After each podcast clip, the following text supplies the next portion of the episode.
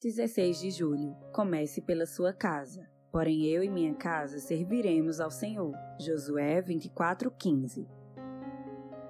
Conta-se que certo homem sonhava em mudar o mundo. Empreendeu força, tempo e recursos, mas viu que tal missão era muito árdua e que não conseguiria. Reavaliando seu sonho, ele recuou e disse: Vou mudar o meu país. Mais uma vez empreendeu força, tempo, recursos e frustração.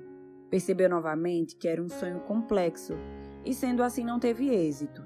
Novamente recuou e seu foco agora era transformar a sua cidade. Coitado do nobre homem. Pela terceira vez empreendeu força, tempo, recursos e o resultado foi uma nova frustração. Depois de muito tempo, já no fim de sua vida, ele resolveu focar em sua família. Nesse momento, percebeu que se a mudança estivesse sido iniciada nele e na sua família, ele poderia chegar a mudar sua cidade, o país e, quem sabe, realizar o sonho inicial de mudar o mundo. A vida está cheia de pessoas assim, que querem mudar o mundo, mas não sabem por onde começar.